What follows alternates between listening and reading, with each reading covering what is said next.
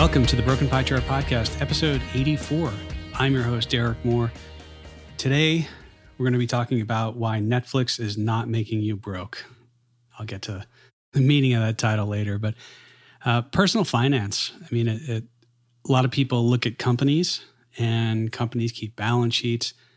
There's all sorts of ratios. There are ways to compute whether a company has too much debt, what their cash flow is, and everything. But what about doing it on your own?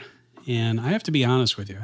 You know, a lot of people know they should probably budget, they should probably know what their net worth is, but it's too hard. And one of the reasons why it gets too hard is because a lot of people make it too complicated. And in my experience, when it's too complicated, you're just not going to do it. And so, you know, a lot of people do have the ability to do, let's say, an Excel, you know, Excel spreadsheet and pull in data from different places and do all sorts of calculations. And, you know, it, if you did nothing less, imagine if you just had one bank account and all your stuff came out of that one bank account.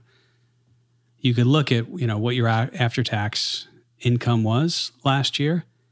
Uh, look at the bank account at the end of the year, you know, the prior year, and then the end of, you know, this year.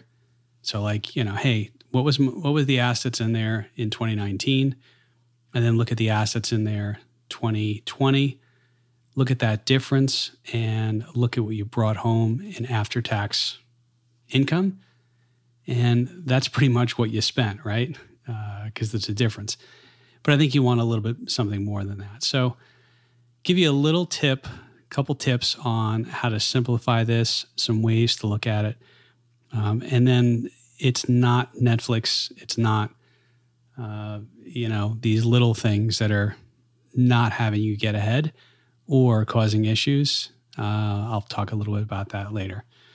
So the first things is if all you did was you wanted to calculate your net worth, you're going to add up all of the stuff that has value, so all of your assets, and subtract it from all your liabilities, and that's your net worth. But it's a little bit more complicated than that, but not too complicated, because we'll talk about what really is an asset, what is a liability, and assets could be anything from cash that you have, it could be stocks, bonds, mutual funds, anything like that. A house, although there's some people debate whether a house is an asset or a liability. I think it's actually both.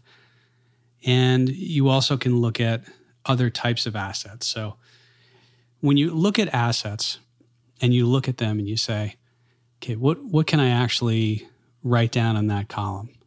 Well, the first thing is uh, anything that's cash or cash like, uh, your stocks, all your investments, those types of things. Now, those are going to change. But if you look at, and we'll, we'll put these into liquid versus non liquid. And by liquid, I mean, what are things that you could actually, they're cash or near cash? So if you needed to generate cash, could you sell your stocks? Yeah. You could sell your stocks and, you know, in a few days, the, the trade would clear, trade date plus three business days and the money would be good. You could sell a mutual fund, you could sell bonds. So, although they're not technically, you know, if we were doing this on a corporation, uh, short term assets would be things that are near cash or could very quickly be turned into cash. Uh, but you know, for your purposes, I think you can you can look at those things. So that's that's fairly easy. It's the assets. Um, and by the way, do you have to have access to the money? That's another good question. So, in other words, do you can you only do, let's say, if you had a brokerage account and you wanted to have, uh, can I only look at, you know, taxable money, meaning like a joint account or a single account, or can I look at retirement accounts or 401ks? Well, I would say from the asset standpoint, you should do both. Whether or not you can have access to the money is a different story. Uh, but yeah, add up all, all your retirement accounts, your 401k, all the stuff that you, you own. So, cash investments, that's fairly straightforward. Uh, your liabilities, okay. If you have a mortgage, that's going to be, you know, certainly a liability. If you've got, uh, you know, a outstanding car loan, yeah, that's going to be a liability. So anything that you you owe money on. Now this is different than your payments, and we'll get to that when we think about cash flow. But what's the stuff that you owe money on? And that's going to be that's a current liability. And by the way, every time, let's say if you have, you know, your mortgage payment was $2,000 and you took money out of your checking account to pay that, well, your assets would go down by 2000 but your liabilities would go down by 2000 as well. Um, and so yeah you want to look at all those types of things. So far you're like well this is pretty simple right? It is. Um, one of the nuances though is when we get to you know some people do these budgeting things and they do net worth calculations and they're putting their garden gnome collection their plastic pink flamingo collection in there uh, old baseball cards and this is where it gets a little bit tougher. So, should you include those things? Maybe, maybe. And part of the issue is things that are liquid. And and by the way, you know, a, a house is not necessarily liquid. If you want to sell your home, you've got to list it, you got to find a buyer. Anyone who's ever sold a house knows that it can be days and you'd be really happy to sell your house in a matter of days but anyone who's sold a house before knows, depending upon the market, you might have to wait months. And so your house is sort of semi liquid, but it's not necessarily as liquid as, um, you know, cash or, or stocks, right? Uh, but, you know, we think about liquid versus non liquid. So a house, I would say, not exactly liquid. It's not exactly illiquid either. It's just you might it might take some time to to turn that asset in, into cash. Uh, but where this gets a little bit tricky is, you know, let's say you've got a, a baseball card collection, and I don't know if anyone's ever tried to sell baseball cards, even when, you know, at the height of the the late 1980s, early 90s, when baseball cards were thought to only go up in value. Uh, we learned different. We learned uh, that's not exactly the case. But if you have, let's say, a collection, a stamp collection or a baseball card collection or other stuff, you know, that's that's illiquid.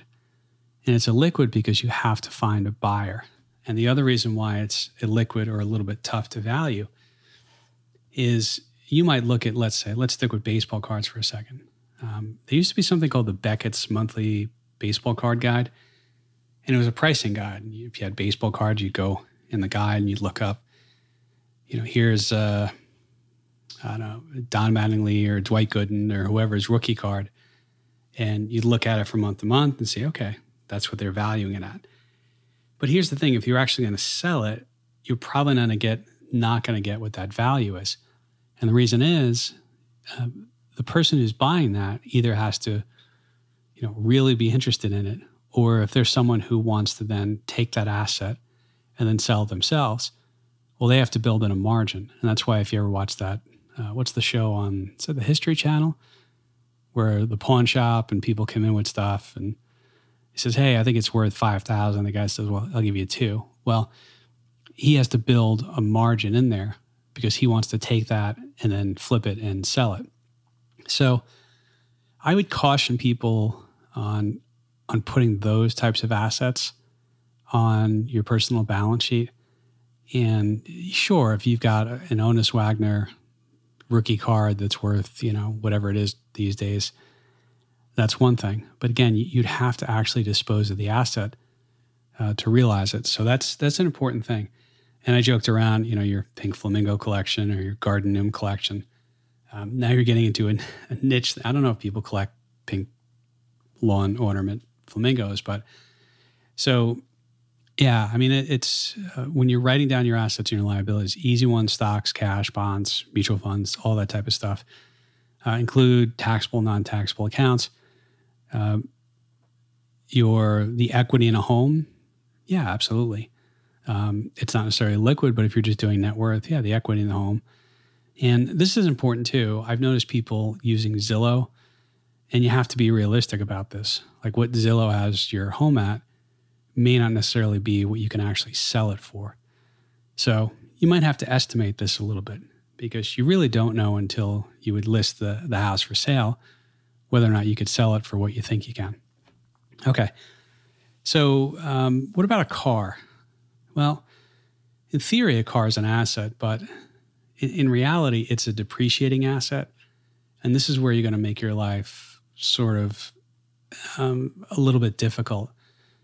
So, I wouldn't necessarily put my car as an asset. Uh, when we get to cash flows, obviously, if you have a car loan, that's something you know. That's it's a an interest payment. It's part of you know your cash flow estimation. If you've got a, a car loan, that's that's a, a, liability. But if you put down your car as an asset, you're going to always be trying to change the value. And by the way, again, you you don't realize any any value in that asset unless you were to sell it. So uh, cars, and, and that's definitely a depreciating asset. Um, by the way, a lot of people say too, it's easier to see, you know, is car is a car an asset or is it a liability? Well, I, I think cars are. Um, I mean, if you need a car, right, the decision is what type of car, how expensive a car, uh, those types of things. But a car, I would say, you know, the minute you own a car, you need to put gas in it. You need to do oil changes. Uh, you need to have maintenance and things like that. So it's kind of like if you if you have a house with a pool, the minute you acquire the house, you're the time uh, the clock starts ticking on uh, having to do different maintenance and upkeep on on the pool, not to mention cleaning it. So the interesting one though is is a house an asset or a liability? I would say it's both. I could give you a house tomorrow but immediately you're going to have taxes due. You're going to have utilities. You'll have different things that break. Uh, maybe you have to, you know, fix things. You um, redo the the kitchen or things like that. So um, it is something. You know, if you have equity in the house, it is equity. It can go on your balance sheet. But at the same time, uh, it's interesting because, and there's this whole debate whether you should rent or buy. Um, and that, that's a really interesting discussion. I might do a uh, uh, an episode just on that because there's so much meat there to to kind of go over. But I think a house is both. Um, so if if you own a house, anyone who's owned a house knows that it it can be a liability. Wait till your air conditioners go out and you need a new AC, or the roof all of a sudden needs repairing. There's all sorts of things, and that goes into long term and short term, uh, short short long term and short term uh, cash flow. So I think uh, assets liability is good to do. Don't make it overcomplicated. What, what do you own? What do you owe? Net it out, and, and that's what you have. Now, when we think about cash flow, cash flow is interesting. So the way to do this is you can take a look at your, you know, your after-tax income. So if your income is somewhat stable and tax rates haven't changed, you have a fairly good idea about what your your end net is going to be after the taxes are owed. And by the way, you might get a tax refund, right, if you over over contribute to the IRS. But generally, it's you know whatever your salary is, you don't get 100% of that. There's some taxes that you owe, depending upon the state. It could be a lot more. Like if you live in New Jersey, New York, California, some of the other ones. But so it's, it's your after tax income any other income that you get. And so let's say you have dividend income. Okay, that could be something. If you uh, are doing a, you know, a second job somewhere, okay, that's income. That's part of your. Uh, if you have a side hustle and you think you can, you know, doing something on the side, yeah, that's all income. So after tax income, and you know, by the way, if if you're keeping dividends, let's say dividends come in and you're not removing those from your brokerage account and you know using those, I wouldn't necessarily count dividends because that will that will get built into your uh, your net worth, um, and only if you were to take that out, it's a cash flow. But it, it's sort of people in retirement might look more at dividends. They might look at Social Security, any income they still have, and then dividends as part of income. So that's that's fairly straightforward. And then what you have to do is look at the big stuff first don't start trying to do every little thing that you you pay each month. And so the big stuff, what's that? It's a mortgage, it's rent, it's a car loan. Uh, those, you know, those types of things. Those are the the big ones. And so my advice here is if you just take out a legal pad, it doesn't have to be a legal pad, it could be just something, and start to list out your your monthly expenses. And then obviously if they're monthly, you total them up and wind up with an annual expense. And then you can move on to some of the, the smaller stuff. And that might be gym memberships. It might be, you know, other things that you pay for. And these are all, you know, I think it's a good exercise to go through. And even if using a credit card for a lot of stuff, your bank statement, look in the credit card. You might forget that you subscribe to some bread of the month club. I don't know if there is such a thing. I don't I don't think there is. But you keep getting stuff every month and you're like, I don't even remember signing up for that. Or you, or you signed up for a digital subscription and it was the you know, a dollar a month for three months and then it starts billing you at $30 a month and you probably forgot about it. So, regardless, this is a really good exercise to go through. So, what you want to do is come up with the, the monthly amount, and some things only bill quarterly. So, if it only bills quarterly, that's fine too. But eventually, you net all this out into an annual expense, and then you figure out, you know, you can divide back by 12 to get, um, you know, your monthly number. And this is uh, the other thing here is you know companies we refer to some companies as zombie companies and the zombie companies when their interest payments on their debt is greater than their net income and so obviously if your interest payments if, if all your liabilities um, your monthly i shouldn't say liabilities but your monthly expenses are higher than what you're making well then eventually uh, assuming that you have to draw down your assets first uh, it's going to erode your assets that you have, like stocks and bonds and things like that. Uh, but if you're if your monthly stuff, if you're spending more than you're taking in, you can only go go so far until you burn through your assets, and not to mention the ability to save and invest. So, and I kind of joked around, and the title of this podcast is "Netflix is not making you broke."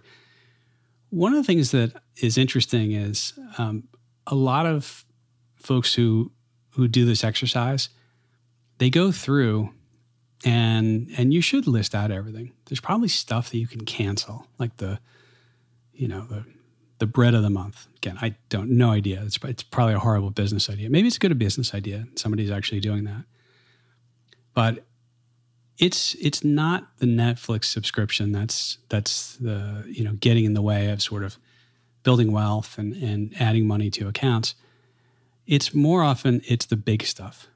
And so if you're looking, and this is actually what the, the people in the FIRE movement, F-I-R-E, which is uh, financial independence, retire early, um, people who are in that movement try and get rid of every expense that they can, invest as much as they can of their paychecks. And their idea is, you know, if they're 30, they want to do it for 10 or 15 years and then retire or do it for 10 years.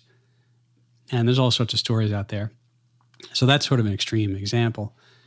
But the thing you have to remember is that um, car payments and whether or not you keep a car, get another car, that's a big expense, especially when you, you factor in the insurance, the taxes, uh, different things like that. And then obviously the where you live, whether you're renting, whether you're owning, that could be a, a big thing. Now, the other thing I'll tell you is we talked about illiquid versus liquid. It's it's a very liquid decision to cancel Netflix. It's not a liquid decision to sell your house and downsize and, and get something cheaper. All right. So this takes um, this is one of those things to to sort of keep in mind. Um, are you you know if you say, well, my car payment's five hundred dollars, what if I got a different car and went down to three hundred? Yeah, that's um, you could sell your car. You could, you know, if it's it's a lease, uh, come to the end of lease, you could turn it back in. House, obviously, if you if you want to reduce your mortgage, if interest rates went down, uh, you could potentially refinance that mortgage. But these are things that, um, you know, a lot of people. Those are decisions that are very big decisions, and it's tougher than just getting rid of the gym membership or getting rid of the fifty dollar gym membership and going to you know the twenty dollar gym membership. But to give you an idea, let's say that you were, oh, I don't know, let's say you had a six hundred dollar a month car payment, and just understand, you know, obviously if you need a car, you need a car, right? I'm not saying this isn't necessarily a fire podcast where how to go without a car, use Uber and things like that. But I just want you to understand the what it means on a monthly basis from an investment standpoint. So let's say you you got rid of your $600 a month car and you went to a $300 a month car. Okay. Uh, I'm sure you could buy a, a car for cash. But let's just go with that. So in essence, you're saving $300. Well, just to throw some math out there, if let's say over the next five years, you spent three instead of six, and you're going to assume, let's say you you get about a 7.2% annualized growth rate. It's a it's an estimate, right? No idea what the, the market's going to do. And it depends on what you're putting it in and things like that. I just want to give you some numbers. So over five years, if you invested $300 a month and you assume, you know, a little over a 7% annualized growth rate, after five years, the math says you'd have, you know, close to $22,000, uh, assuming all those things, right? Um, and so when you think about it, you could, just assuming those things, um, this is an interesting decision point. So you could say, well, I want the $600 a month car. And at the end of five years, you know, uh, you don't have the difference in those funds that you would have invested. Or you could do the $300 car, and at the end of five years, you actually could um, could have at least in our math, you know, let's say 21, 22,000, if you got that. Um, let's say you didn't get 7%, right? Just to be fair here.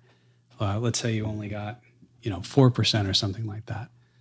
Well, uh, you're not going to have 21. You'll have uh, uh, much less. Whoop, I put in four, you know, a little under 20,000 there, about 19,900.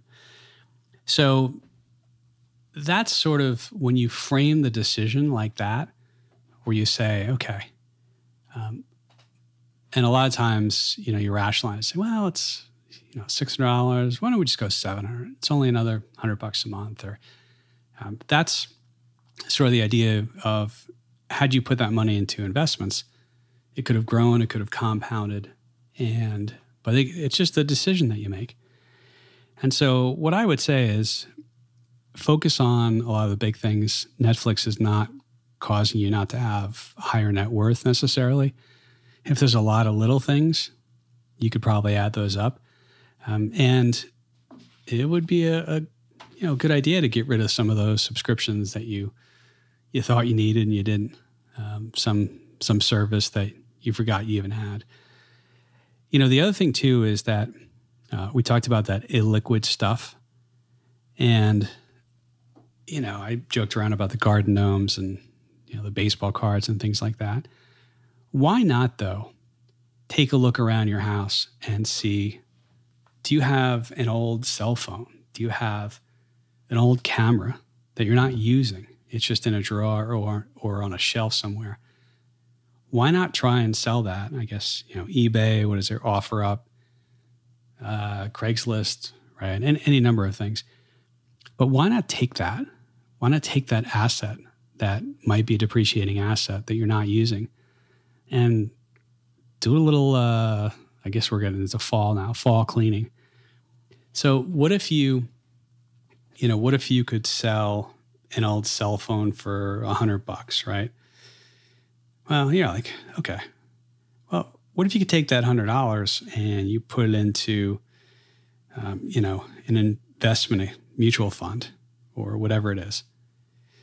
Well, 20 years, if you get, you know, a little over 7%, that $100 is, you know, compounds and grows and will actually double and then double again you know, about four hundred dollars. Again, no, no, no idea what the market's going to do, right? But um, the point is, you you could take an asset that's just lying around and turn into, you know, more of a, a liquid asset.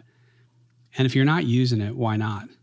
And plenty of people have tons of stuff laying around the house they could actually uh, go and and uh, you know put up on eBay or something. So anyway, um, I get questions about this and I thought, you know, a lot of people don't do this because it's it gets a little complicated. if you're someone who's really good with Excel and you do spreadsheets and you link stuff, yeah, absolutely. But the reality is, a lot of people don't even know what their net worth is, and they may not even know what their cash flow is. No idea what comes in, goes out. Not to mention if you have, uh, you know, any sort of credit card balance and you're paying really high interest rates there. So, hopefully, this was helpful. And the whole goal of this is just to make you think.